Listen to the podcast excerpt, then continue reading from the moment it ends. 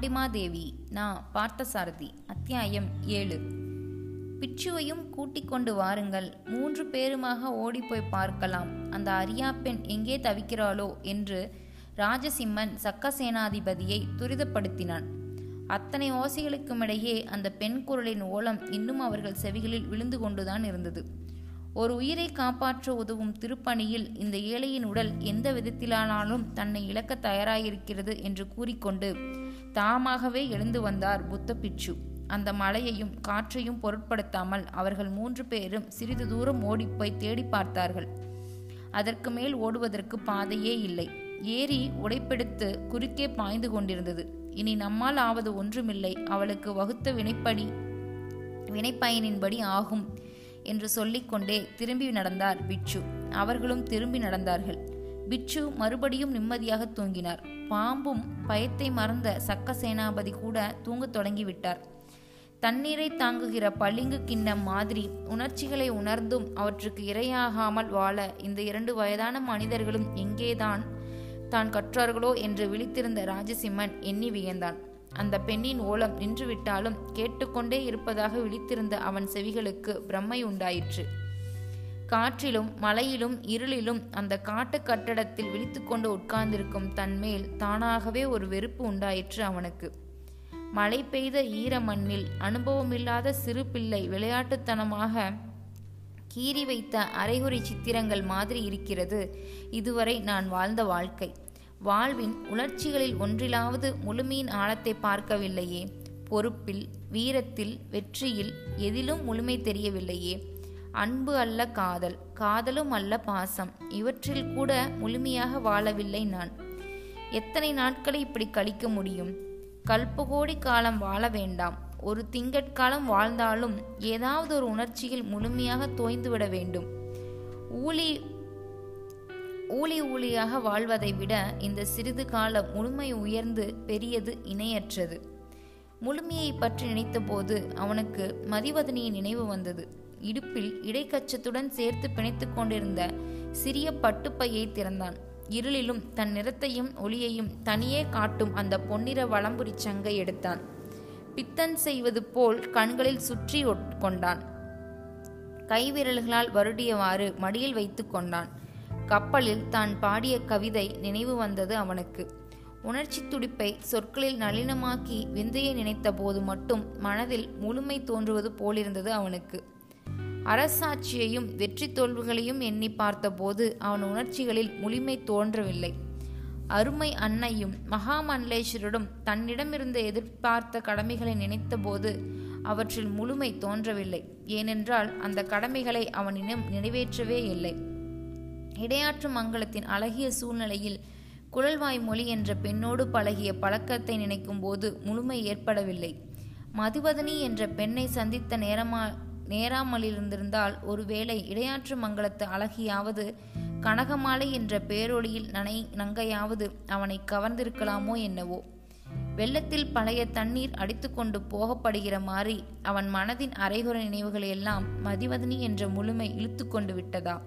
அல்லது அந்த முழுமையில் அவன் மூழ்கி விட்டானா பார்க்க போனால் முழுமையான வாழ்வு என்பதுதான் என்ன? என்னை போல் அரச குடும்பத்தில் பிறந்தவனுக்கு போர்களும் அவற்றில் வெற்றி வாகை சூடுவதும் தான் முழுமையான வாழ்வு என்று அரசியர் அறம் சொல்லலாம். அப்படி சொல்வது இதற்கு இலக்கணமாக இருக்கலாம். ஆனால் அது மட்டும் எனக்கு முழுமையாக வாழ்வாக தோன்றவில்லையே. முழுமையாவது மண்ணாங்கட்டியாவது அரசனாக பிறந்தால் என்ன ஆண்டியாக தோன்றினால் என்ன? பிறப்பு மண்ணில்தானே வாழ்வதும் மனிதனாகத்தானே? மனிதனோட வாழ்க்கை அது ஒரு ஓட்டை பானை ஒரு பக்கம் முழுமை கண்டால் இன்னொரு பக்கமாக ஒழுகி விடுகிறதே. ஒன்றை நிறைவாக அனுபவித்தால் இன்னொன்றை இழக்க வேண்டியதுதான். நிறைவு முழுமையெல்லாம் அமர வாழ்க்கையில்தான் உண்டு போலிருக்கிறது. தேனீக்கள் விரட்டாமல் தேனடையில் உள்ள தேனை குடிக்க முடியுமா? வாழ்வில் உள்ள துன்பங்களை போக்காமல் குறைகளை நீக்காமல் முழுமையும் நிறைவும் காண்பது எங்கே? அறத்தையும் அன்பையும் கருணையையும் கொண்டே வாழ்ந்துவிட என் தாய்க்கு ஆசை. அறிவையும் சூழ்ச்சியையும் கொண்டே வாழ்ந்துவிட மகாமண்டலேஸ்வரருக்கு ஆசை. படைகளையும் போர்க்களங்களையும் உடல் வளமை வன்மையுமே கொண்டே வாழ்ந்துவிட வல்லாளத்தேவனுக்கு ஆசை. இந்த ஆசைகள்தான் முழுமையான வாழ்வா. குழல் வாய்மொழி என்ற பெண்ணுக்கு கூட என்னையும் எனது அரசபோக ஆடம்பரங்களையும் தனதாக்கிக் கொள்ளும் ஆசை இருக்கிறது. என்னுடைய பதவியும் பெருமையும் தகுதியும் தெரியாமலே என்மேல் அன்பு செலுத்துவது ஒரு பெண் இருக்கிறாள். அவளுக்கு என் மேல் இருக்கும் அன்போ எனக்கு அவள் மேல் இருக்கும் அன்போதான் முழுமையானதா? எது முழுமை எது நிறைவு? அழியாதது எது பரிபூரணமான வாழ்வு எது? என்னை போன்று பெரிய அரச மரபின் வழித்தோன்றலாக வந்த ஒரு இளைஞனுக்கு அது எப்படி கிடைக்கும் என்று இப்படி உருக்கமான பல நினைவுகளை மனதில் அசை போட்டு கொண்டிருந்தான் ராஜசிம்மன்.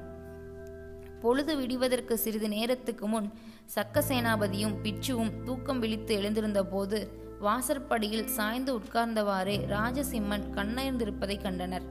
அவன் மடியில் சிறிய குழந்தை ஒன்று படுத்து தூங்குவது போல் அங்கு சங்கு கிடப்பதை பார்த்து சக்க சேனாபதி சிரித்து கொண்டார்.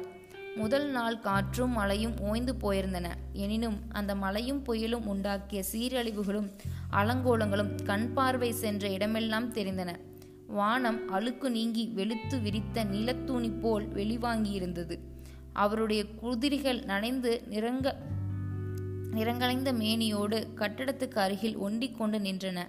குமாரபாண்டியனை தொட்டு எழுப்புவதற்காக அருகில் சென்றார் சக்க சேனாபதி ஆழ்ந்த தூக்கமில்லாமல் கண்களை மூடி சோர்ந்து உட்கார்ந்திருந்ததால் அவருடைய காலடி ஓசையை கேட்டே விழித்து கொண்டான் அவன். சங்கை எடுத்து பட்டுப்பைக்குள் போட்டுக்கொண்டு எழுந்து நின்றான் சக்க சேனாபதியை பார்த்து அடடா பொழுது விடிய போகிறது போலிருக்கிறது. நாம் புறப்படலாமா? நண்பகலுக்குள் எப்படியும் தமணன் தோட்டத்தில் இருக்க வேண்டும் நாம் என்றான். அவசரப்படாதீர்கள் இளவரசே. நேற்று மலையிலும் காற்றிலும் மரங்கள் ஒடிந்து பாதையெல்லாம் சீர்கெட்டிருக்கிறது.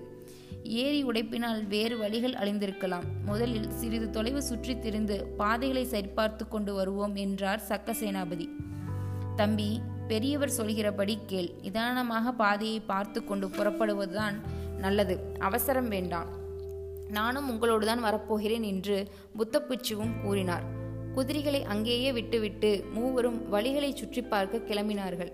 பெரிய பெரிய மரங்கள் எல்லாம் வேரோடு சாய்ந்திருந்தன. அங்கங்கே தண்ணீர் தேங்கி வழியெல்லாம் சேரும் சகதியுமாக இருந்தது. ஏரி உடைத்து கொண்டு பாய்ந்தோடிய நீர் பிரவாகம் சில இடங்களில் பாதையை பயங்கரமாக அறுத்து குறைந்திருந்தது. காற்றும் மழையும் கொண்ட கோபத்திற்கு ஆளாகி அந்த காட்டின் அமைதியான அழகு தாறுமாறாகி தோற்றமளித்தது.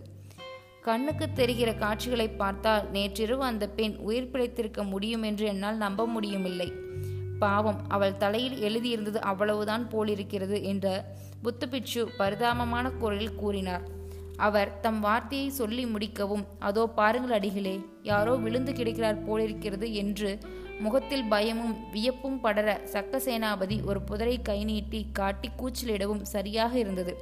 முதல் நாள் இரவு தண்ணீர் பாய்ந்தோடைய அடையாளம் அங்கே தெரிந்தது.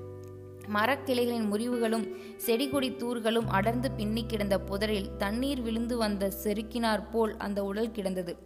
தோற்றத்திலிருந்து பெண்ணுடல்தான் என்பதை தெரிந்து கொள்ள முடிந்தது. அந்த பாவி பெண்ணாகத்தான் இருக்கும். நேற்றுதான் எவ்வளவு ஆதரவோடு அவளிடம் பேசினேன். எப்படியாவது அவளை காப்பாற்றிவிட வேண்டும் என்ற எண்ணம் தான் என் உள்ளத்தில் உறுதியாயிருந்தது. ஆனால் புத்த பகவான் திருவுள்ளம் வேறாயிருந்திருக்கிறது.